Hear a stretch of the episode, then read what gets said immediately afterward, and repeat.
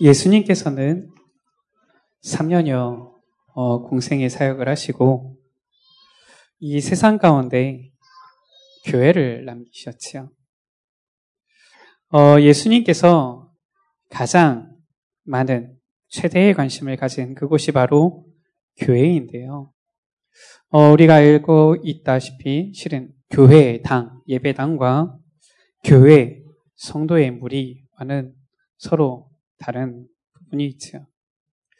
교회를 두 가지로 이렇게 구분을 하게 되어지면은 예배 전도, 양육, 봉사를 위해서 모이는 이 예배당 안에 모이는 이 교회를 유형교회라고 하고요. 우리의 가정, 현장 속에서 각 성도 개개인이 그곳에서 하나님 나라 누리는 것을 무형교회라고 하지요.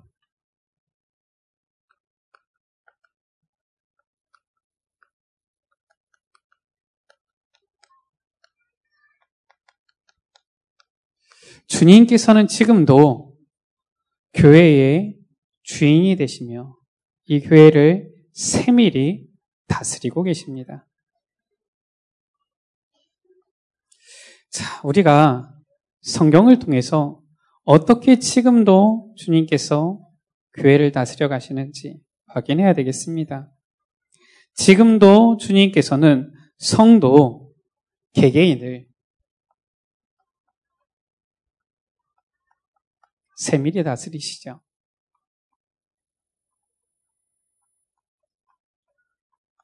실은 우리가 현장 속에서 누리고 또 누려야 되는 무형교회의 모습입니다.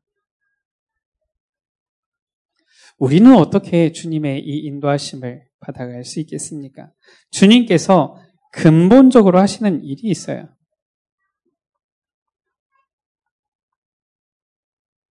주님께서는 어떤 일을 하십니까? 요한계시록 2장 20절 가운데 예수님께서 실은 주시는 말씀이죠. 사도 요한이 반모섬에서 환상 속에서 주님의 말씀을 듣고 기록하였는데 그 사입이 실은 미혹해하는 이러한 사람 있는 것을 알고서 어떻게 말씀으로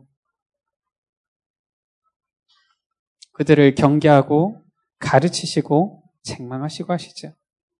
3장 1절 가운데서도 보니까 복음 놓친 교회를 향하여서 말씀으로 책망하시고 말씀으로 가르치시는 것을 우리가 보게 되어집니다.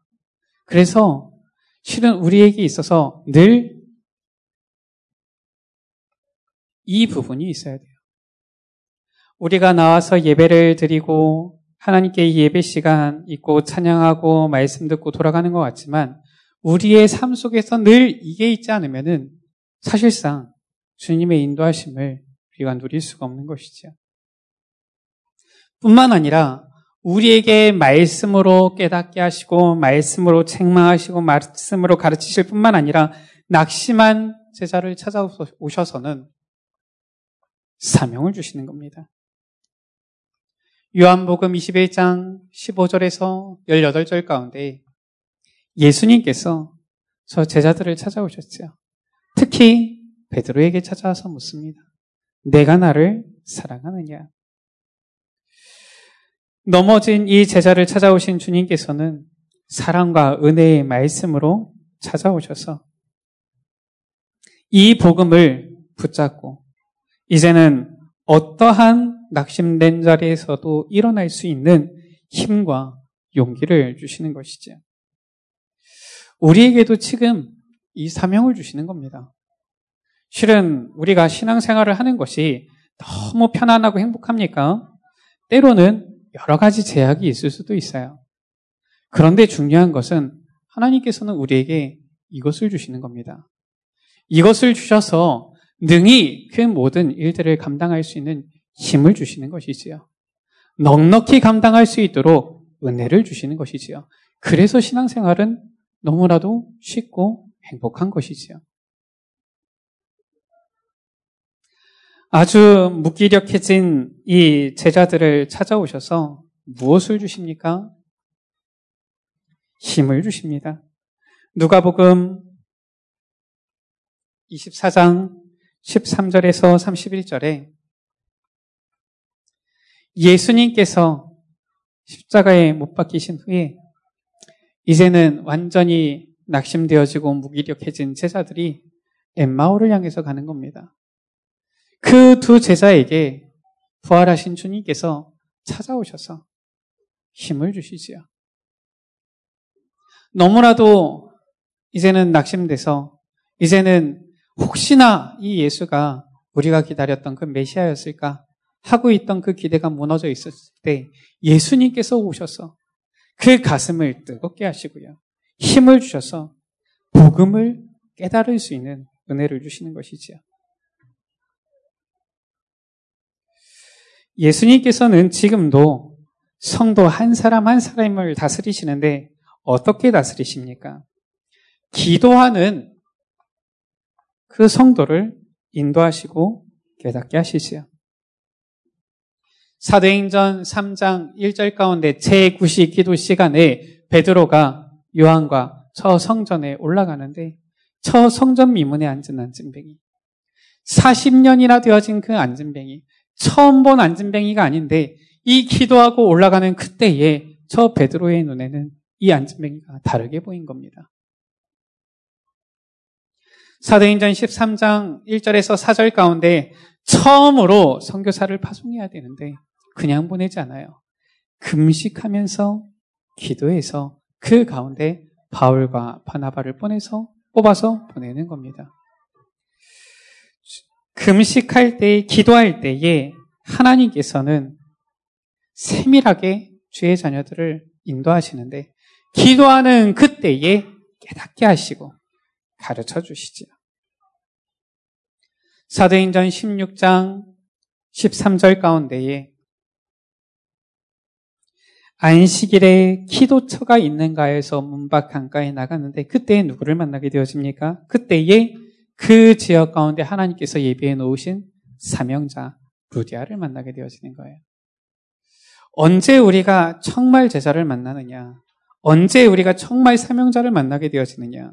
기도할 때 주님께서 역사하시죠.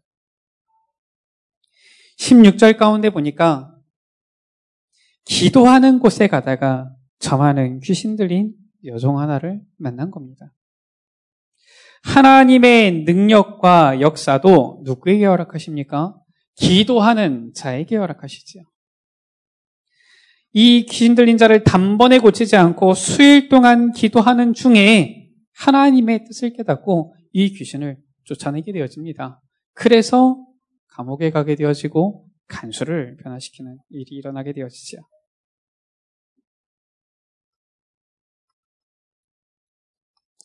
요한계시록 8장 3절에서 5절 가운데 보니까 모든 성도의 기도를 하나님께서 받으시고 일일이 응답하시지요. 성도가 기도할 때 천사가 금향로의 그 기도를 받아다가 날마다 주님을 배우는 겁니다. 그래서 실은 기도할 때에 우리 성도들이 개개인에게 주님께서는 응답하시고 역사하시죠. 뿐만 아니라 이 복음을 증거하는 사람, 이 복음 증거하는 성도를 끝까지 책임지시는 것입니다.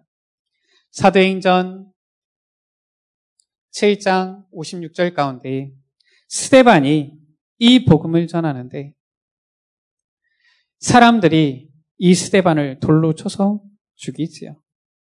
그런데 주님께서는 복음 전하는 이 스데반을 온전히 책임지시고 세밀하게 지켜주시는데 다른 사람들은 몰라요. 스데반의 이 눈에 보라 하늘문이 열리고 인자가 하나님 우편에 서신 것을 보노라 한데 자신이 순교하게 되었지만 오히려 너무 행복한 이 전도자의 길을 걷도록 책임지시는 거 있죠. 사도행전 27장 23절에서 24절 가운데 저 유로굴로 강풍으로 인해서 배가 완전히 파손하게 되어지고 완전히 이제는 죽음의 문턱 가운데 가게 되어졌는데 하나님의 사자가 어젯밤에 내 곁에 서서 말하되 바울아 두려워하지 말라. 내가 가이사 앞에 서야 하겠고 복음 때문에 로마로 죄수의 몸으로 배를 타고 가는데 주님께서는 바울에게 나타나셔서 힘을 주시고 격려해 주시고 이 복음 증거하는 이 바울을 끝까지 책임지시는 거 있죠. 지금도 복음 들고 복음 증거하는 전도자들을 하나님께서는 주님께서는 이 지구 역사의 주인공으로 세우시는 겁니다.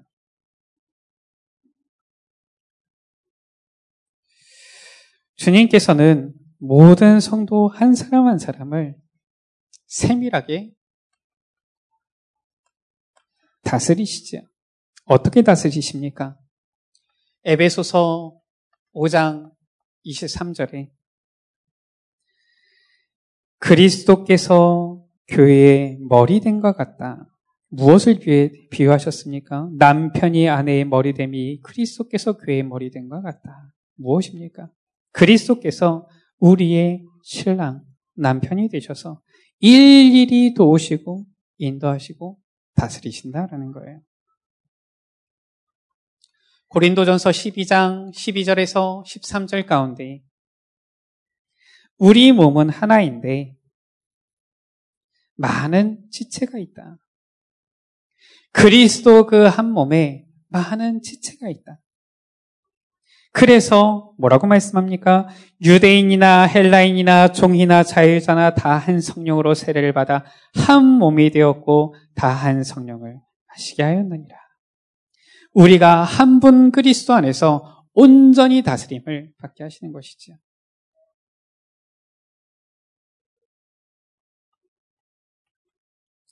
주님께서는 어떤 방법으로 이 한 사람 한 사람을 다스리십니까?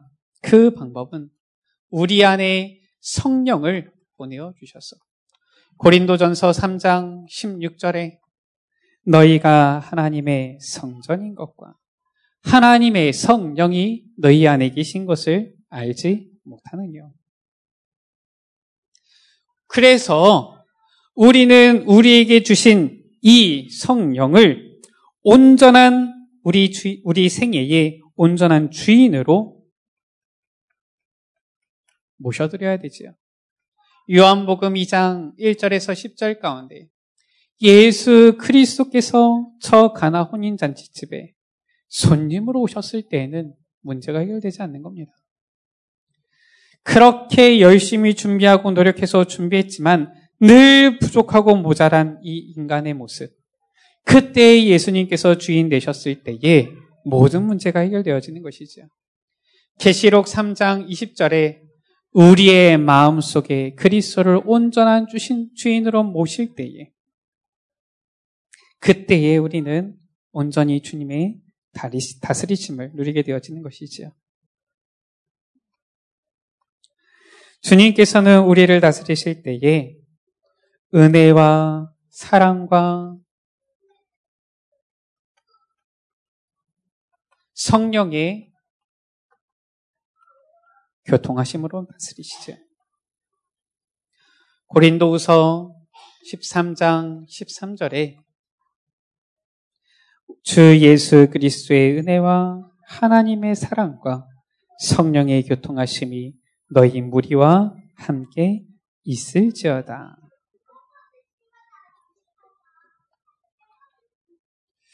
주님이 성도를 다스리시는 방법입니다. 어떻게 다스리십니까? 세 가지 방법으로 다스리시는 겁니다. 먼저 성령 충만 주셔서 다스리시는 거예요. 성령 충만으로 옛 사람을 벗어버리고 이제는 오직 성령의 세례를 받아서 이제는 새로운 변화된 자로 바꿔주시는 것이지요. 그래서 어떻게 하십니까? 우리로 하여금 땅끝까지 이르러 내 증인이 되리라. 증인의 길로 나아가게 하시는 것입니다. 그리고서 어떻게 하십니까? 이제는 약속하셨어요. 무엇을 약속하셨습니까? 다시 오실 것을 약속하셨습니다. 사도행전 1장 5절에서 11절 가운데 이 세 가지 방법으로 주님께서는 지금도 따르는 그를 믿는 성도들을 다스리시는 것입니다. 그래서 우리가 성령을 받았다라면은 우리는 이제 그리스도의 증인이 되어지는 것이에요.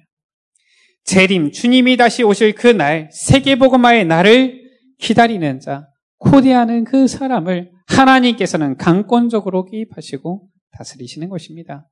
이 사람이 하나님의 인도하심 속에 있는 사람이 되어지는 것이지요. 우리 여러분들 정말로 하나님의 이 세밀한 이 다스림, 인도 속에 있는 우리 여러분들 되시기를 주의 이름으로 축복합니다. 왜냐? 그것이 하나님 자녀의 길이에요. 그것이 바로 언약의 여정입니다. 그것이 바로 렘넌트의 여정이에요.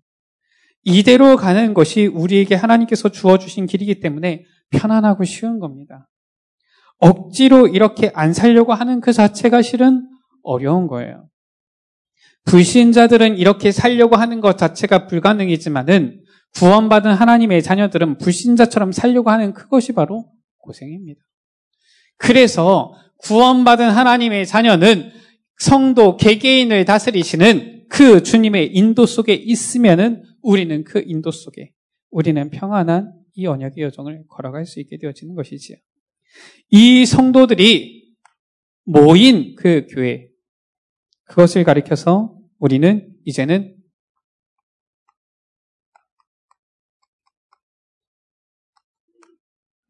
유언교회라고 하는 겁니다. 예수 그리스도께서는 지금도 이 전 세계의 모든 교회를 다스리고 계십니다. 아멘. 별로 아멘이 안 나오는 거 보니까 별로 안 믿어지시나 본데, 예수님께서는 우리 참사랑교회를 다스리고 계십니다. 예수님께서는 지금도 이 한국의 모든 교회를 다스리고 계십니다. 예수님께서는 지금도 전 세계의 모든 교회를 다스리고 계십니다. 왜냐? 예수 그리스도께서 모든 교회의 머리시며 주인이시기 때문에 그래요. 그래서 우리는 정말 우리 개개인이 주님의 세밀한 인도를 받고 이제는 모인 교회, 유형교회죠. 이제 같이 이렇게 연합된 이 원네스 되어진, 공동체 되어진 이 교회, 우리는 인도를 받아야 되겠습니다. 계시록 가운데에 보면은 나타나 있는 이 교회에 대한 말씀이 있죠. 2장 1절 가운데에 에베소 교회의 사자에게 편지하기를 오른손에 7 별을 붙잡고 7 금촛대 사이에 다니시는 이가 가라사대. 주님은 지금도 오른손에 주의 사자, 누구를 말합니까? 7 별을 붙잡고 라고 했어요.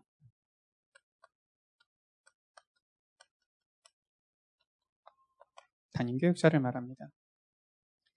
담임 목사님에게, 실은 우리는 위임 목사님이시죠, 교회의 모든 것을 주님께서는 맡기신 겁니다.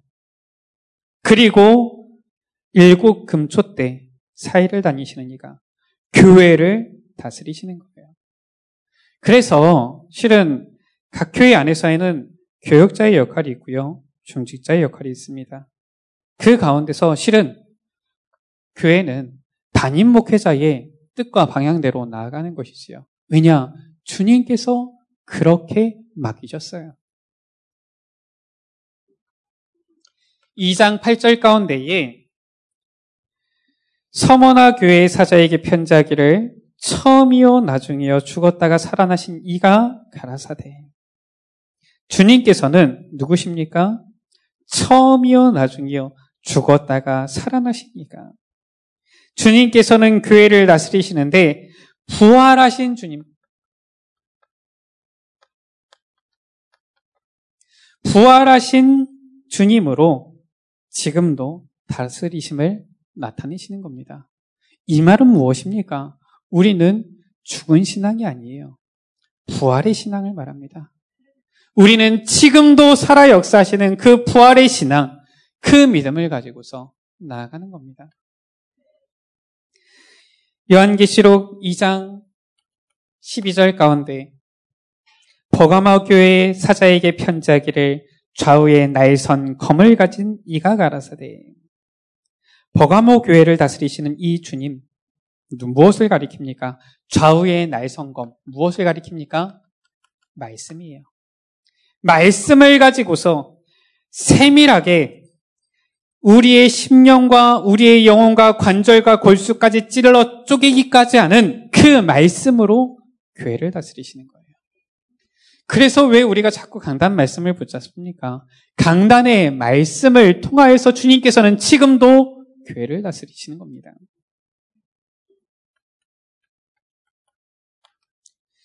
이 장 18절 가운데 두아디라 교회의 사자에게 편지하기를 그 눈이 불꽃 같고 그 발이 빛난 추석과 같은 하나님의 아들이 가라사대 주님은 사랑의 하나님이시지만 심판의 주로 권능의 주님으로 나타나셔서 그 다스리심을 나타내시는 겁니다. 그래서 우리 렘넌트들에게도 예배 시간에 계속 가르쳐요. 무엇을 가르치냐면은 하나님은 사랑의 하나님이신데 우리는 하나님을 경외하는 겁니다. 우리가 조금만 생각해 보면 돼요. 오늘도 우리 렘넌트들 앉혀놓고서 눈을 감으라고 했어요. 잠깐 1분이지만 생각을 하게 했습니다. 자, 눈을 감고서 하나님께서 가장 기뻐하시는 것이 무엇일지 생각을 해봐라. 그리고 나서 얘기를 했어요. 하나님께서 가장 기뻐하는 자세로 우리 한번 앉아보자. 이거 뭐 가르쳐주지 않아도 아는 겁니다. 신앙생활이 그렇게 어렵지 않아요. 지금도 심판의 주여 권능의 주로 우리는 하나님께서 원하시는 것이 무엇인지 알아요. 하나님을 기쁘시게 하는 것이 무엇인지 알아요. 이미 들었고 알고 있어요. 무엇이 하나님께 영광이 되는 것인지 알 수 있어요. 주님께서는 이 능력으로 우리 교회를 다스리시는 것이지요. 3장 1절 가운데 사대교회의 사자에게 편지하기를 하나님의 7영과 7별을 가진 이가 가라사대 내가 내 행위를 아노니 내가 살았다 하는 이름은 가졌으나 죽은 자로다. 주님은 지금도 세밀히 감찰하시는 7영으로서 영적 실상을 꿰뚫어 보시는 것이지요. 우리의 겉모습에 속지 아니하시고 우리의 영적 실상을 제대로 꿰뚫어 보시고 우리의 마음 가운데, 우리의 심령 가운데에 주의 성령, 보혜사 성령으로 가르치시고 깨닫게 하시는 겁니다. 그래서 우리가 조금만 생각하면 돼요. 내가 과연 이것이 복음을 위한 것인가? 굉장히 교회에 열심이면서 꼭 보면은 무언가 딴지를 거는 사람이 있어요. 하나님은 아십니다. 무언가 보면은 잘 연약한 것 같으면서도 항상 교회에 필요한 자리에 있는 그런 사람들이 있어요. 주님은 아세요. 영적 실상을 제대로 알고 들어보시지요. 3장 7절 가운데 보면은 빌라델비아 교회의 사자에게 편지하기를 거룩하고 진실하사 다윗의 열쇠를 가지신 이 곧 열면 닫을 사람이 없고 닫으면 열 사람이 없는 그이가 가라사대 뭐라고 말씀했습니까? 주님께서는 구원의 이 주권을 쥐고 계시면서 이 세상을 움직이시는 절대 주권으로 교회를 다스리시는 것입니다. 우리 사람이 하는 것 같지만 사람이 하는 것이 아니에요.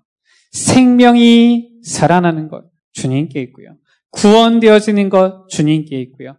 전도의 일도 주님께 있고요. 그의 모든 진행되어지는 부분도 전부 다 주님께 있어요. 주님께서는 절대 주권을 가지고서 이 지금도 교회를 다스리시는 것입니다. 3장 14절에 라오디게아 교회의 사자에게 편지하기를 아멘이시요 충성되고 참된 증인이시요 하나님의 창조의 근본이신 이가 가라사대 지금도 주님은 신실하고 우리의 증인인의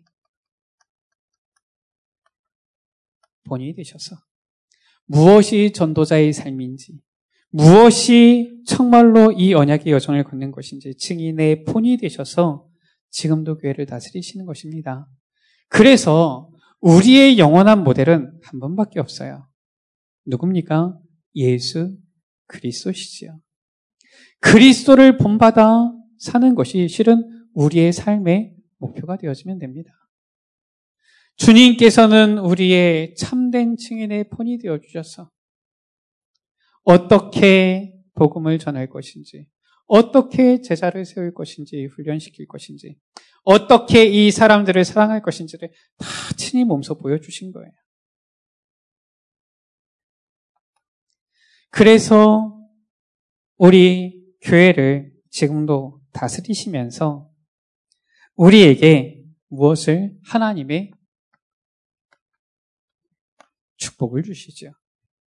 어떤 축복을 주십니까?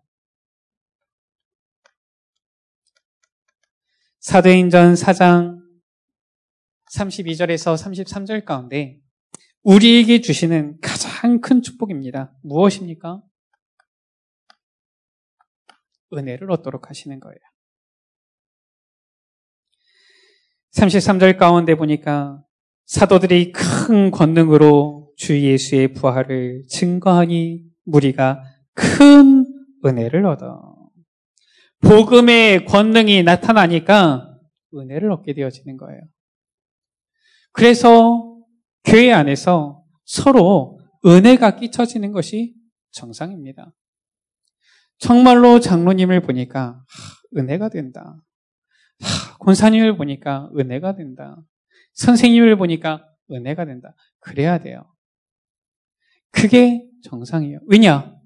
그 복음의 권능으로 온 무리가 은혜를 받게 되어진 거예요.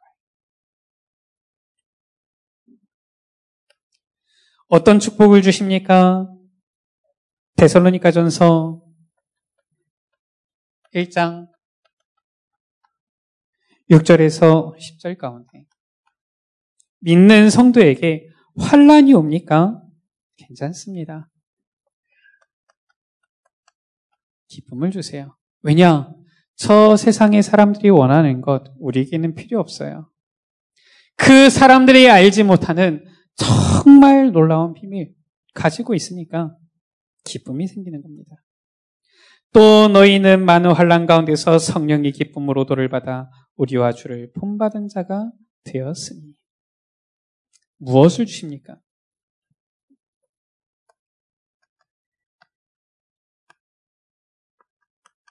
우리에게 확신을 주시죠.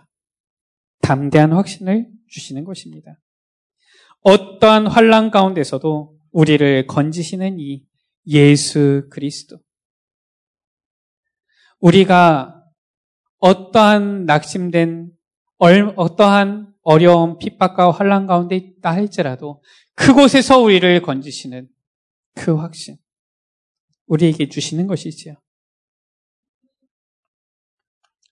반드시 우리가 기억해야 될, 주의할 것이 있습니다.